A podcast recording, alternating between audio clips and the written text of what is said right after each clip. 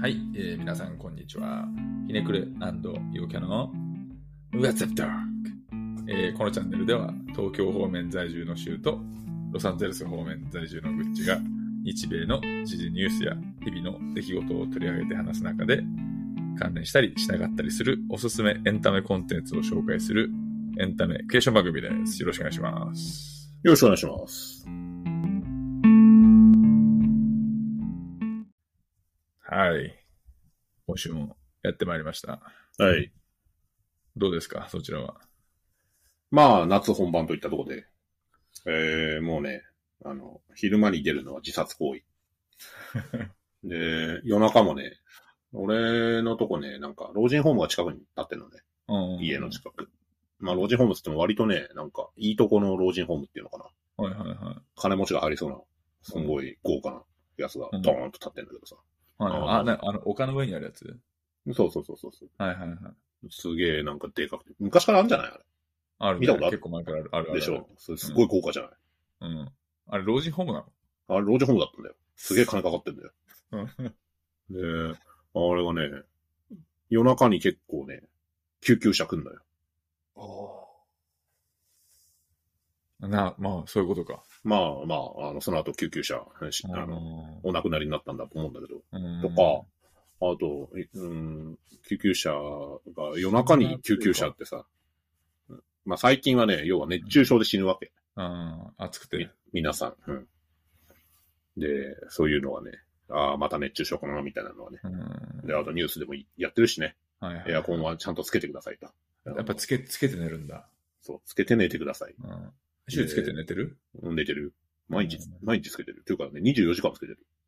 はあ。うちね、うん。あの、LA って暑いってイメージあるじゃん。うん。うちエアコンないのよ。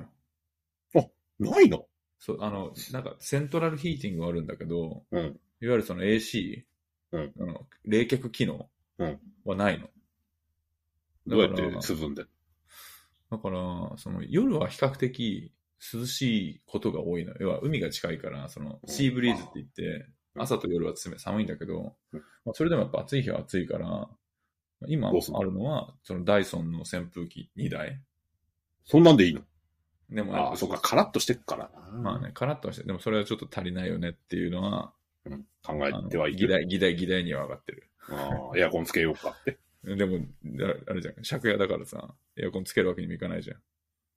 えつけたいって言えばつけさせてもらったりしなまい。あ、つけ、まあ、つけられてるくれると思うけど。でもまあ金置いていくことになるしな。そう、あんまり一般的じゃないかなっていう。へえ、でも、なくていけるんだね。そうね、もうど無理な日が1日2日あるかないかとかじゃないかな。昼間はどうし、暑くないあ、昼間家にいないとか。うん、まあでも昼間なんかね、うん、家の中はね、あ、でも、うん、とんでもなく暑くなっちゃった日は、スタバとかに行ったりする。カフェ。避難。いやそんなんでいいんだね。うん、いいね。日本なんかどこ行っても暑いからさ、あの、外15分以上歩くとマジややばそうだっていう日とか結構あるわけ。うん、うんで、だから本当の本当に昼の2時とかさ、うん、しかも日差しがカンカン照りの日とかさ、しかも昨日雨降ったみたいな、うん、あの、湿度、温度ともにやばい日とかは、湿気ね。昼の2時とかに外出ても誰もいないんだよ。誰も歩いてない。うん、危ないから。で、俺は、まあちょっと会社に行かなきゃいけない時とかさ、そういう時間に出ることもあるから、うん、駅まで歩いてる時とかに誰もいないなと思って。で、あまりにも暑いから日傘をたまに持つのね。うん。男だけ。うん。まあ、男とか言うのもあれだけど さ。もうそれ今、今のご時世ね。うん、でも、あの、日傘はね、すごくいいんだよね。ああ、やっぱいいんだ。全然違うんだ。やっぱあれなんだね。実用的なんだね。そういうのって。日傘めちゃめちゃ。次、週あれじゃん。日傘の次はさ、よく、あの、マダムがやってるさ、あの、こういう1ぐらいまであるさ、あグローブ。日焼け、日焼け白いやつ。帽子みたいなやつ。うん。そうそうそう。どう、えー、俺汗っかきだからダメだね。まあでも夏で言うと、ね、危ない、危ないな。うん。夏で言うと、あの、俺今日、また今週ずっと出張だったんですけど、うん。あの、ロンドンに行ってまして、うん。ロンドンの夏はやっぱ過ごしやすいね。あ、本当。あ暑くならないから、こう、あれちょっと曇ってるからじゃないいや、さん夏はね、比較的天気いいんだよ。ロンドン。あ、そうなのか。ええそうなんだ。うんなんかこう、30度までいかないし、日中はこうポカポカ陽気だし、みたいな。まあ、イギリスが、そんな猛暑だったら、もう、この国は終わり、この国は、この世界終わりだからな。どこ行っても暑い。そうね。いい度が高いんだからいい。イギリス、そうねイギリスも多分、あれかな、あんまエアコンとかそんなに、はあれなんじゃないかな。あ、でも地下鉄とか暑いか。あ、でも日本の地下鉄エアコン超整ってるじゃん。あれすごいと思う。うん。うん、まあ、整っても寒いよね。え駅駅とか、駅のホームとかさ、すごい涼しいじゃん。まあ、うん、まあ、場所によると思うけどね。あの六本木とかそうでもないよ。あ、本当。うんあれ世界的に見てすごいと思うよ。あ、そうん。ニューヨークとかはなんか巨大な扇風機が置いてあって、うんそれで風を流してるだけなんだけど、夏とかもう地獄だもん。う。あれでもな、ニューヨークの暑いだけど、ああ、でもね、ニューヨークの地下鉄は暑いっていうかね、臭い。そうだね、そうだね。臭い。あ の日本も臭いけど、あの、ニューヨークも、もう半端なく臭かった。レベルが違うね。うんあそこはニューヨークの醍醐味ですから。そう、今週ライブ行ったのね。あうの、んうんライブ、まあ、もう外出ることがニュースになってんだけど、最近は。うん。ライブに2回行ったんだけど、うん。 1回目はその、ロックラの、あの、サークうル、ん OB のライブで。うん。で、もう一つは、うんあそっちはね、どこ行ったんだっけな。大塚大塚に行ったん大だけど。塚な。うんで、大塚に行く過程で、まあ、渋谷で乗り換えて、うん。まあ、うんもう一つのライブの方も渋谷に行ったんで乗り換えたんだけどさ、渋谷は臭いね。渋谷、本当によ。あ、そう。うん、あの、毎日あんなとこに出勤してたの信じられないくらい臭い。それ何駅がってこと駅、駅、駅とか駅周りとか。そうだっけ忘れちゃあっとた。汚い。し。うん。渋谷、臭いんだ。うん。あ何臭いのの、うん、なんか、ドブ臭い。うん。まあ、近くにあるからな。ドブ臭いし、なんかね、あまあ夏の匂いか人の。人の夏の匂いというか湿気がすごいんで、それがわ分かってるかどうかどうか知らんけど、あの、すごいエアコン効いてるわけ。うん。どこ行ってもね。 うん。まあ、寒い。寒い、臭い、うん、暑い、みたいな感じでね。だかどっちやねん。らこんなとこにいたくないっていう感じ。なんでこんな人いんのみたいな。な。もう一個の方はね、あの、恵比寿に行ったのかな。おう、エビス。うん。リキッうドんレ恵ビ比寿。そうそう、恵比寿行ったんだけうど、恵比寿もね、恵比寿でも働いてたんだけど、昔。うん。うん恵比寿もなんか、ここってすげえ金、ね、地価が高いとこで、なんなら、そううんおしゃれなとこだよね、人気だよね。ね。うん、でも臭いな、 みたいな。臭いし、なんか汚いな。ライブはどうライブは良かったな。ライブはまあ、良かったんだけど、 微妙みたいな、そういう感じ。いろいろいろいろとあったよ。ろ。本当はまあ、ちょっとそんなんで時間潰すのももったいないから、そんなとこかな、今週。いはい。なるほどですね。じゃあロンドン。は、早速ロンドン。うん。あんまり街を楽しんだりは、そんな時間はなかっそうね、仕事だったから、まあ、夜、夜で歩いてたりはしたけど、まあ、そうね。なんか年に一回行くからさ、なんかそんなに物珍しいさ、もうなくなっちゃってさ、た。うん。でも昔はなんね、かそう、うん、住んでたし住んね、でたし住んね、でたじゃん。うん住んでたし、うん。住んでたし、まあ、夏俺の渋谷みたいなもんか。 そうそう、ね。汚ねえなとか、うん治安悪いなみたいな感じか。治安は治安どうなはのね治安悪いはね、あんま感じなかった、実は。なんか、やっぱ、ニューヨークとか、まあ、LA の危ないエリアにさ、うんちょっと免疫がついちゃったからさ、はいはいはい。ロンロンドンに行って治安の悪さを全く感じないわけ。あマシだな、みたいまあ、まあい今、いた場所がいた場所ってなったかもしれないけど。な。うん。ああ、まあでも、ね、なんかホームレスもなんかそんないないし、そうなんだ。うん、なんかアメリカの方がその辺は結構えぐいかなって。なんか人種の構成が変わってんなとかそういうのなかった。まあ、それはないね。あややっぱロンドンって結構本当に多様だからさ。うん、こイスラム人多いだとか。うん、インド系も多いかな。そうね、やっとヒジャブかぶった人多いかも。いうあの、ヨーロッパロンドンは。俺、だからこん今回大塚行った時にさ、結構思ったよ。あの、なん外国人超多いな、みたいな、この街。うんうんうんあマジで大塚ってさ、あの、池袋近いじゃん。ああ、そっか。だからなんか、外国人があの辺にすげえ住むのよ。中国人とか、あとはインド系とか、うん。イスラム系とかがすごい多くてね。あの、駅からライブ会場まで、うまい店とかできそうだね、なんか。まあそういうなんか多国籍系の店も結構あったし、あの、駅からライブ会場まで歩いて5分くらいなんだけど、うんうんその間に見る外国人の数がね、うあん。の、もう、あ、ちょっと横浜とは桁が違うなっていう感じ。あの、あ横浜と違うとこね。まあ横浜って言っても、まああ横の浜、ね支部とはちょっとね、違う。うん支部っていうか、中心部とはちょっうんうんと。話違う。俺は一番端っこの方だからさうんうんうん。まあ、外国人、めちゃ多くねえかみたいな。店入って、店じゃないや。コンビニ入っても全部店員外国人だし、客も外国人やんけ、みたいな。 まあ、もう日本語じゃなくてよくね、みたいな感じだし。そこそこで、そこでサバイバル英会話ですよ。そうそうそうそう。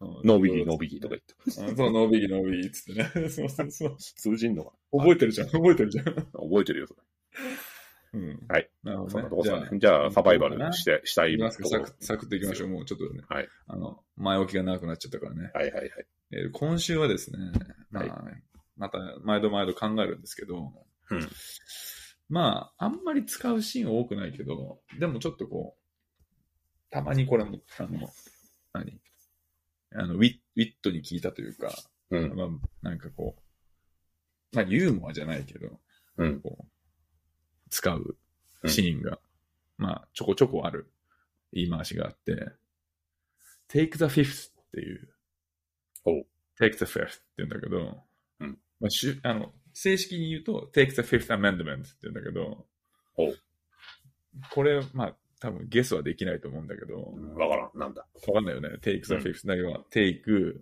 the fifth はあの5に th ね。はいはい。で、これは何かっていうと、うんあの、黙秘権を、あの、えー使いますと。はあという、あの、言い回しでして、これ何かっていうと、はあこれ以上は、えーノーコメントですと。おうおうおうで、これなんで、あの、そういうふう Fifth になの言うかっていう、フィフスなのかっていうと、アメリカの、その、憲法うん。で、アメリカの憲法第5条っていうのが、黙秘権の、その、講黙師秘権がにあると。そう、行使ですと。えでー日常、そう、日常会話でう、んちょっとなんかこう、罰の悪い感じになって、うんちょっとずっと突っ込まれたら、うん答えにくい質問が来たら、ちょっと冗談半分に、I will take the fifth って言うと、うん私はそれに対してもう、黙秘権を施行するので、これ以上何もコメントできませんっていう、ああ、なるほどね。そう、take the fifth って言うと、あの、ノーコメントと、まあ、同義かな。なるそほれどをね。こ面っち白のいね。おしゃれに、おしゃれに言うという。それってどんぐらいのさ、人の中で通用する言葉なわけ。アメリカ人だったら大体知ってると思まあ、憲法だもんね、これね。う。うん、要は、あの、日本でいうさ、うんえっと、9条はいはいはいはい。九条ね。うん、わかるよ。そそれと、それと同じような感じ。なるほど。うん、だから、ちなみに、アメリカの憲法ってさ、うん、学んだの、全然。。あ、そうなんだ。学んだりはしないいんだ。フィフスぐらい、フィフスアメンダメントぐらいで、ね、学んだ方がいいんだろうけど、多分その辺は、あの、俺の息子の一世が、今後学学んでいくんじゃないでもさ、他にもありそうじゃん。アメリカの。あるあるあると思うよ。例えば、あの、自衛権のさ、うん、主主張とかさ、あの、ある要は、防衛、防衛するためには武武装してよしみたいな憲法きっとあるじゃん。アメリカ。ある。あと、なんかさ、人はこう、何するのにも、なんか自由だみたいなさ、そうそうそうアメリカって自由がこう、大きい意味を持つからさ、うんなんかこう、銃を持つのも自由だし、みたいな。そういうのが確かあった気がする。例えば、黙秘権が5番目に来るって結構さ、日本的な観点から言うとさ、うんあ、5番目なのマジでしかも憲法のっていうふうにそう思いそうじそうだね。いいそれいいポイントだね、確かゃん。に。うん、だから、その前、じゃあその1、2、3、4条は何なのうんみたいなのはちょっと興味あるよね。どうなのうん、確かに。それは、そうだね。Google に聞くしかないよね、それは まあでも、いうん、そうね、一条は多分そのフリーダム系だと思うよ。人をだ生よまねれながらにして。うん。まあ、確かに。それこは考えたことなかったけど。なんで、でフィフスなんだろうみたいそうそう、そういうちょっとこう、フレーズ化するんだったらさ、な。うん。なんかそういうことにもちょっと 思いを馳せてみたら面白いんじゃないか。確かに。テイクサフォースとかあんのかで、テイクオフサード。しかも、なんつうのかな、憲法、日本の場合、俺の、これは俺のイメージだけど、日本の場合だと、憲法何条とかで覚えてる人ってのは、まあ9条はもちろん超有名だから、ねあの普通は知ってるけど、あの、日本の場合は次に有名なのは全文じゃないかな、ああ。憲法の。で、文結局その、憲法って100何条ぐらいまで確かあるんだけど、うん。日本の憲法ね。うん。あの、それを包括的に、えー説明するのが全文なんだ、憲法は全いは文。いはいはい。うん、我々は、なんか、うんなんとかの元にみたいな、俺確か、うんあ暗るね記させられた気がするんだけど、うんあるね、あるね。ちょっともうささすがに忘れちゃったけど、うん。で包括的にあの意味意味合いをまとめてるからさ、こう、全文を覚えとけば大体100何条覚えなくてもいいみたいなね、はいはい。感じにはな確かなってるはずなんだよ。で、っていうのは多分教育、小学生とか中学生ぐらいで習うんだけど、うん。その後の法律は、やっぱね、世の中の人になかなか通じないよね。うん。もちろんね、法学部とかだったらわかるのかもしれなそいようね、法学部の人だったら、こうもっとすごい、ちゃんと背景とかも分かってんだろうね。そう、民法でこの、うん条文、条この 法律ができた背景は、こういう事件があってとかね。うん。で、昭和何年の何、あのこういう事件で、みたいなさ、うん。それをきっかけにできましたとか。うんでも、そうじゃない人はさ、そんなの知らんし、うん。あの、もちろん覚えていかなきゃいけないことはいけないんだけど、知らんよね、普通。うん。うん。そうね。俺がよく覚えてるのはね、あの、刑法。刑法。刑法ってやっぱ、あの、犯罪だからさ、うん。これをやったら、ぶち込まれるとか、逮捕されるとかあるじゃん。はいはいはい。でそういうのはやっぱ覚えておかないとね、あの、うん人人間生きていく中で、あの、うん やっちゃいけないこと言って、ま あうまん、あ覚えておかないそとれね。それで言ったらなんかさ、まあちょっと、しょう今日のね、紹介には多分ならないと思うけど、前週が言ってたさ、九条の滞在。ああ、滞滞在在。苦情の滞在ね。う。うんん。あれ、この間さ、うんアメリカにもしょ、アメリカにもブックオフがあってさ、ほうほうほう。あの古本立ち読みできるの、ちょっとだけ。うんうんであ、あったの。ほ一巻読んだけど、ああれ面白いね、結構。う。あ、苦情の滞在は面白いよ。まさにその刑法とかのさ、話じゃん。そうそう。弁護士のね。うん。で、あと、半、半グレというか、まあ、ヤクザ、半グレの、えー顧問弁護士してるようなやつのねうん、話だから。あれは面白い、面白かっで、俺がね、あな 条文の数字まで覚えてる刑法ってそんなに多くないんだけど、一うつんとってもよく覚えてるのは、刑法175条で、た。 うん。刑法175条って何だかなっていうと、わいせつ物反布の 刑、あの、法律なんだけどうん、わいせつ物を反布するものは、えー、これを、なんつうのかな。逮捕、逮捕っていうのかな。あ、何あわいのせつ懲役。わいせつ物陳列罪。陳列罪。陳列、あ、陳列とは違う。あ違の、うわいせつ文書とか、あとはきうん電磁記録、えつまり動画とかうん。の、そういう記録ば媒体を、まあ、要はうん。配ったり、うん。あとは陳列したり、まうあ、んするものは、まうんあ、あの、ダメですよと。うん。わいせつ陳列、うん、合ってるのかな。うん。だからそれは、うん。なんでそういうのが出てくるかっていうと、あの、要はこれもう有名無実化してるっていうかさ、 175条そうう、んまあすげえ昔に、あの、制定されたやつなんだけど、えー未だに、例えばだから、モザイクをかけるとかさ、はいはいはい。何の意味もないじゃん、今の時代。確かに。うん確かに。でも、逮捕できるような法律ではあるから、本当だ。わいせつ物。何不在って言うんだ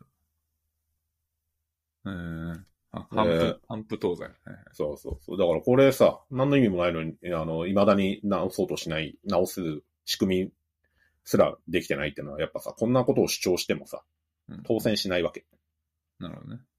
議員が。うんだから、何十年も、な何十年とかじゃない、100年以上かな。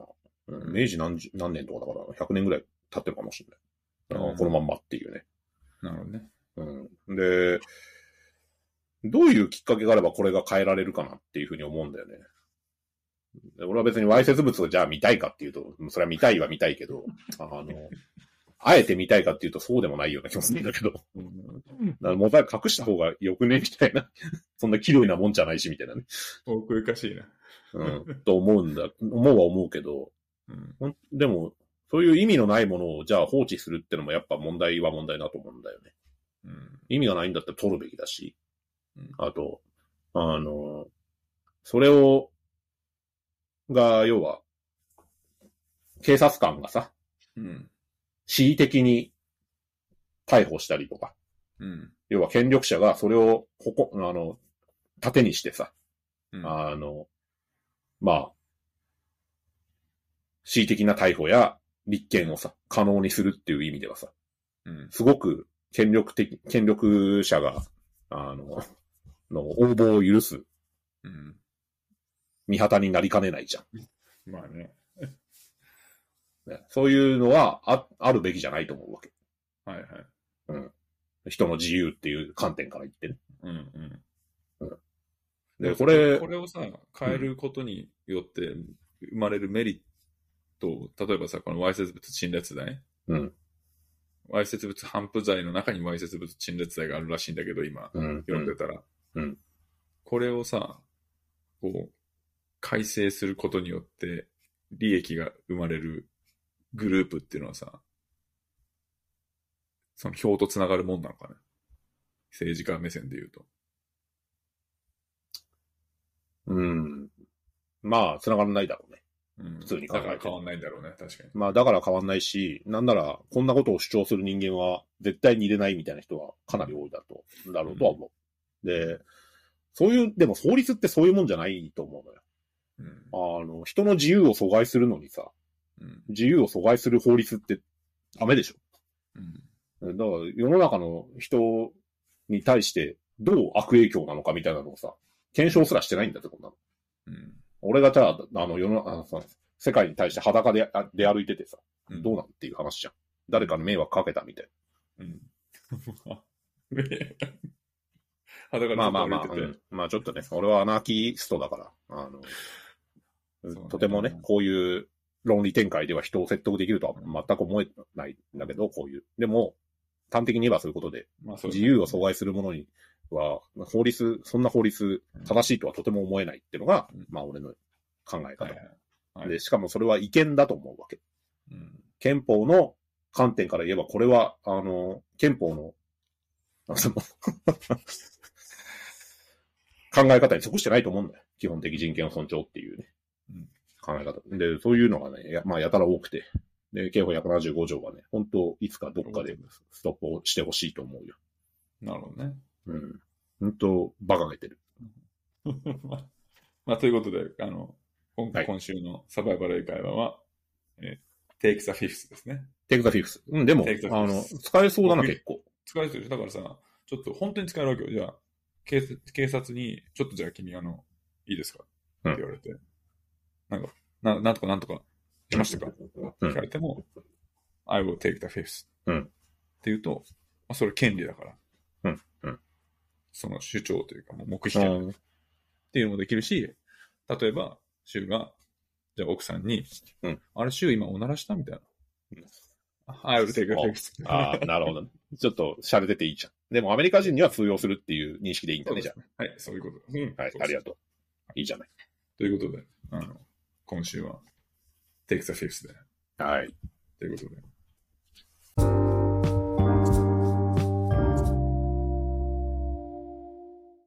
で、今日なんですけどね。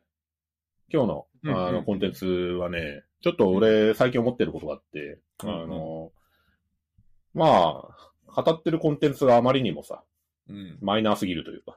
うん、うん。で、俺たちのさ、作ってるさ、あの、このポッドキャストの、いくもう20個ぐらいやってるけどさ、うん一番再生数が多いのってスキップとローバーじゃん。そうだね、スキップとローファーだね。で、なんであれ多いのかっていうと、やっぱ知名度があるからなのうん、そのタイトルでってことよ。そう、知名度があるからじゃないかなと思うの。あの、内容がどうとことかいうより。そうだね。で、って思うんだけど、じゃあ、うんちょっと他のやつがあまりにも知名度がない。で、知名度がなさすぎるのって、これって結構問題があって、あの、俺ってエンタメコンテンツに関わる人間だから、そういうちょっとメソッドが一応あるんだけどうん、どういうのが好まれるか、そして人の字幕を集めるかっていうのはね、うん。うん、あるんだけど、それって、まあ大体7対3って言われてるのね。お、7対3。うん、何が7で何が3なのかっていうと、うん。既存のものが7で、うん。新規のものが3なのね。うん、うん、うん、うん。で、なんで、あそれあ、ありとあらゆるコンテンツは、うん。新規が3の割合を保たなきゃいけないっていうふうに、うん。まあ、あの、一まあ、言われてるわけじゃない。俺の経験則でもあるし、まあ、あ一部では言われてる。うん。うん。で、なんでそうなのかっていうと、例えばそれがさ逆だったとしようか。うん。新規が7で、うん。既存が3だとしようか。うん。で、例えばそういう RPG ゲームを作ります、みたいな。うん。大丈夫うん。どうしたの、うん。何話して大丈夫大丈夫、大丈夫。うんあの、RPG ゲームを作りますみたいなことがあったときに、まず RPG っていう、ロールプレイングゲームっていう、うん。えーわ、座組だけで、まあ3ぐらいあるとしようか。うん。既存がね、うん。割合としてうん。で、でもその後は全部新規。えうんー、ストーリーもすげえ新しいし、キャラクターも新しい、世界観も新しい、えー操作性も新しうんい、なんならゲーム機すら新しいみたいなことはいはいはい。があったとしてうん、それってね、やっぱ世の中全然受けないのよ。うんなるほどね。うん。で、ドラクエはさ、ドラクエとか FF とかはさ、かなりさ、ずーっと続いてるじゃん。うん。で、ドラクエは特に続いてるじゃん。で、人気も集めてるし、かあの儲かってるしね。で、なんで、それはなんでかっていうと7対3なんだよ、やっぱ。なるほどね。もうね、今までやってた仕組みが、な、7割一緒なの。要はじゃあ7割、もともとのその土台は、そう同じ既存の7割、うんで、新しいのを3割乗っけるってこと。そう。で、俺に、の観点から言えばね、ドラクエなんてね、7対3どころじゃない。8対2ぐらいじゃないかなと思ってるのね、うんうんで、逆に FF は6対4ぐらいだと思ってるのね。うん。なるほどね。うん。っていうので、こう、受ける割合、その既存新規の割合みたいな、あの、メソッドがあって、うん。で、漫画とかも大体そうで、うん。あのー話の展開だとか、はいはい。起こる事件とか、うんそういうのも、あの、既存7割、新規3割ぐらいの割合で、えー中身がね、そうなってないと、人ってなかなかね、あの、手を伸ばしてくれないんだよね。はいはいはい。うちらそれで言ったら今もう91ぐらいだね。何があ、違う、19だ、19。20あ、そうだよ、そうそうそう。だからもう、新規ばっかじゃん。こんなん受けるわけがない。で、要は人の、あのー精神性とか、あの、新規に対する、まあ、体制、姿勢みたいなのは、やっぱね、あの、新しいものを受け入れるのってすげえエネルギー使うんだよね。そうだね。うんあの、保守的、人は保守的なんだけど、その、保守になるってのはやっぱね、もう、安心なの。うん知ってるものの方が。で、そうじゃない、新しいものをね、あの手に取るっていうのはやっぱ、精神的にもエネルギー使うわけ。肉体的じゃなくて。はいその精神的エネルギーをね、もう、あの、無意識にかけるんだよ。はいはい。だから聞いてもらえるはずがない。そう、だからもうちょっと。だから本当だったらドラゴンボールって書いた方が、圧倒的に聞いてもらえる。ワンピースがね。うん、中身がどうであろうと。と手に取ってもらえる。うんっていう、ちょっと話長くなったけど、うん。でうん、俺たちのコンテンツは、あの、まず、知らない人が手に取ってもらえるような作りになってない。うんうん。で、じゃあ、せめてそういうちょっと人口に感謝したというか、要は世の中が、あの人が割と知ってるものを、コンテンツにしていく、うん要は紹介していく必要があるのかなとちょっと思ってたりしててね。うで、んちょっと、だから今日はそういやりうま世しょうの中、まあやりましょうっていうか、それが楽しいかどうかは別の話だから、あの、ある程度ちょっと、うんうん頭の片隅に置きながらうん、やることをうんちょっと考えつつあると、うんいうところで、うん今回紹介するのはですね、推しの子っていう推しの子漫画です。 はい。聞いたことないな。推し、新規来ちゃったよ、 俺ね。いやいや、まあまあ、でもね、世の中ではこれは有名、すごあ、い。有名なんだ。うん推しの子。うん。推しの子っていうのは、推しっていう、わかるうん、うんはいはいはい。推しってわかるよあれね推し。推すことみ。たいな。そうあの、推薦の推ね。で、子は子供ねうん。で、これはもうとても有名だから、俺がわざわざ説明するまでもないけど、まあ君は知らんから、軽く説明するけど、まあアイドルの話なんだよね。アイドル。ほーん。うんで、アイドルの話っつっても、えーちょっとは、話のつ進み方が特殊で、うん一番最初に出てくる主人公っぽい女の子がいるんだけど、そのアイドルの子は、1話か2話かですぐ死んじゃう。ほう。で、本当の主人公はそのアイドルの子じゃなくて、そのアイドルを好きなえー女の子と、えっ、と、アラサーだかアラフォーだかの中年の男性、医者。うんその二人が主人公なのね。はい。どういう話なのこで、要は、あるアイドルがいるわけようん。愛、愛ちゃんっていう、愛あるアイドルがいて、れ。うん。うん。それは君の、あの、奥さんだね。奥さんと同じ名前だけど、まあそれは置いといて。うん。で、そのアイドルがすごいキラキラしてて、すごい好きな、好きなんだけど、ファンのね、女の子がいて、その女の子は富士の病を持ってるのね。うん。で、病院にいるの。うん。で、病院でずっと入院してて、いつ死んでもおかしくないような女の子。うんで、それを見てる主治医の男性がいるわけ。お医者さはいん。はいはいはい。はい、で、主人公はその二人。ほうほで、そんな病院に入院してる女の子で、もう、なん、ちょっと病名忘れちゃったけど、あの、治る見込みのない女の子と、えー医者が、ある一人のアイドルを推している。うんでも、あの、そんな、あの、話にならなそうなんだけど、うんその二人がね、何かしらのきっかけで、あの、い転生するのね。う。うんうん。記憶を保ったまはいま。はい。はいはで、記憶を保ったまま転生する先が何なのかっていうと、そのアイドルの子供なの。い。うんうんうん。言ってることわ未来かっるてこと未来ってこと未来じゃない、現代。うん。アイドルの子供要は、愛ちゃんっていうアイドルを推してたじゃん二、人が。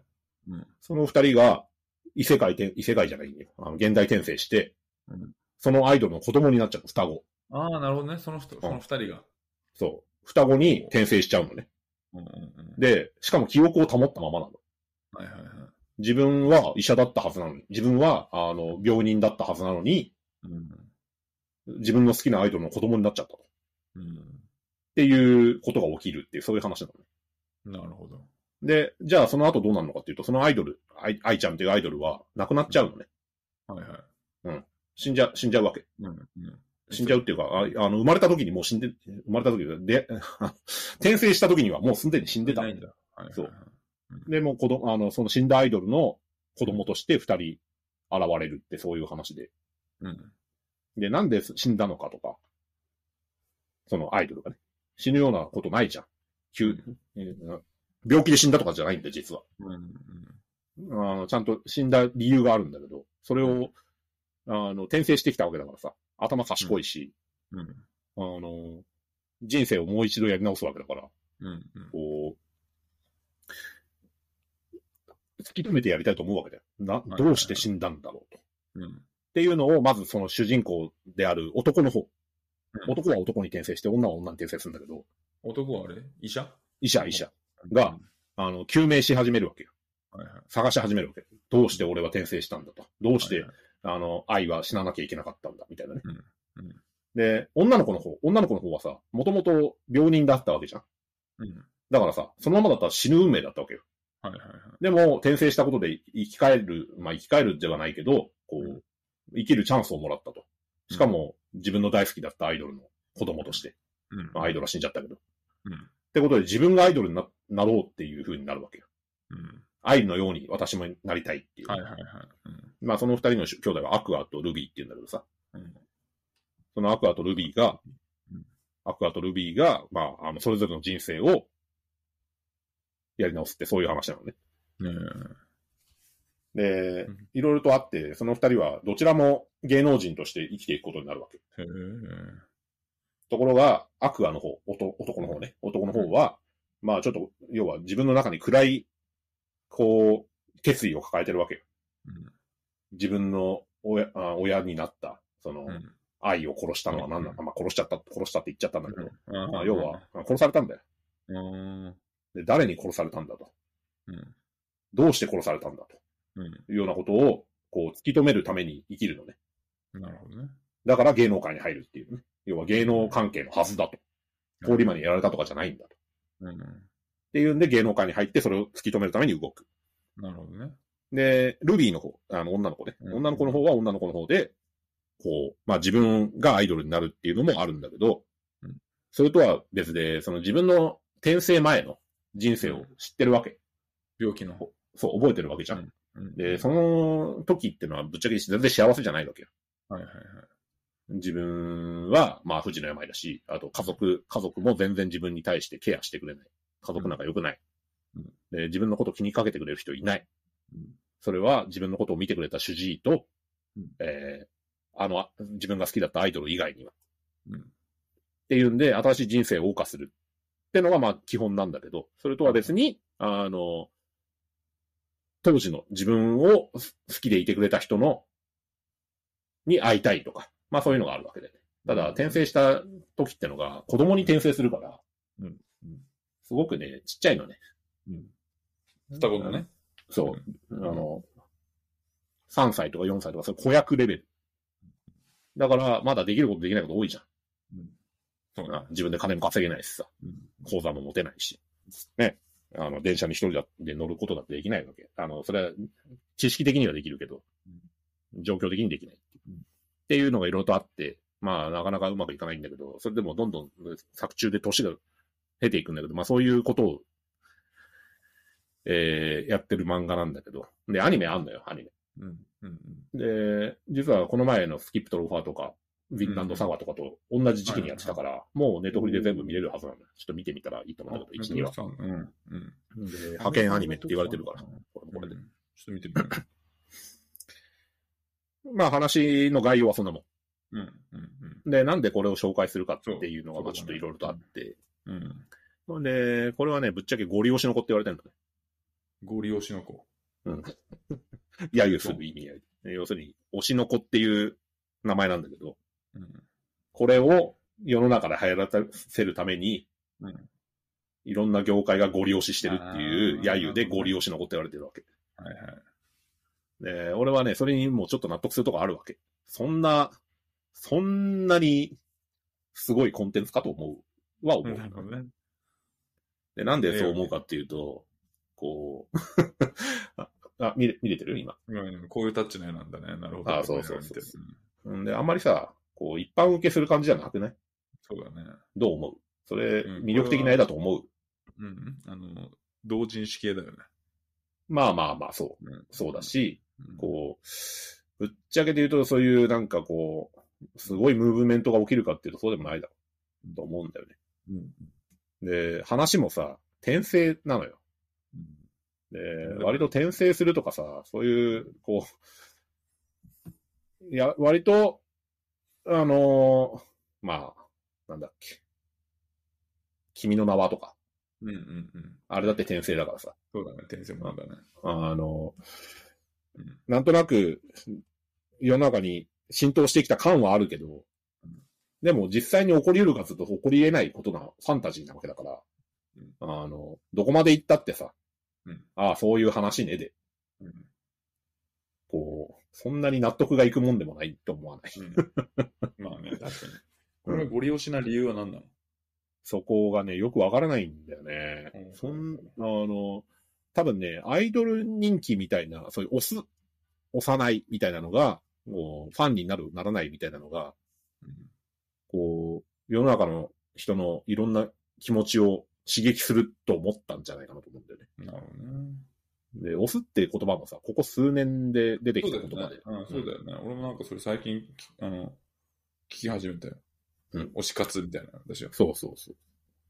うんだからそこ、それは別に、あの、悪いことだと思わない。そういう押すっていう言葉でね、いろいろと緩和される部分があるとサポーターみたいな感じでしょ。思う。そうそう、ファンになるっていうのを、うんファンになる、あとは、なんていうの推し熱狂するみたいなのをさ、すごい緩和する言葉ではあるかなとは思うけど、うん転生ものっていうものと、あと、まあ、ちょっとサスペンス要素ある。うん、あるね。うん。あとは、えー、うん、ちょっとね、そんなに押すべきものかとは思うんだけど、じゃあ魅力は何なのこれってのは、俺としてはサスペンス的な部分には多少はあると思うんだけどは、いはい。でもそれは転生っていうさ、前提があって初めて成立するもんだから。うーん。転生って確かに何でもあり感ちょっとあるからね。そうなんだよね。うんなんか結構面倒くさいことを、そそその転生でまとめることでうまいこといくよね、みたいな。うんあの、要は、なんか省エネ感っていうかさ、うんそういう、ストーリーテリングの省エネを図ってんなっていうのがね、すごい気に食わないわけ。うん。まあまあ。なるほどね。 それで取り上げた。いや、まあまあ取り上げたっていうか、うん、あの、気に食わない、でも、今、ちょっと気に食わないって言ったんだけど、それはまだマシな方で、そうだね。こう興味ないってんだったら、もうそれは、興味はあるんだよ、実は。気にかけてて、ってことだよそね。う。でも、あんま好きじゃないってそういうことなんうだん好きじゃない方がまだマシなんだよね。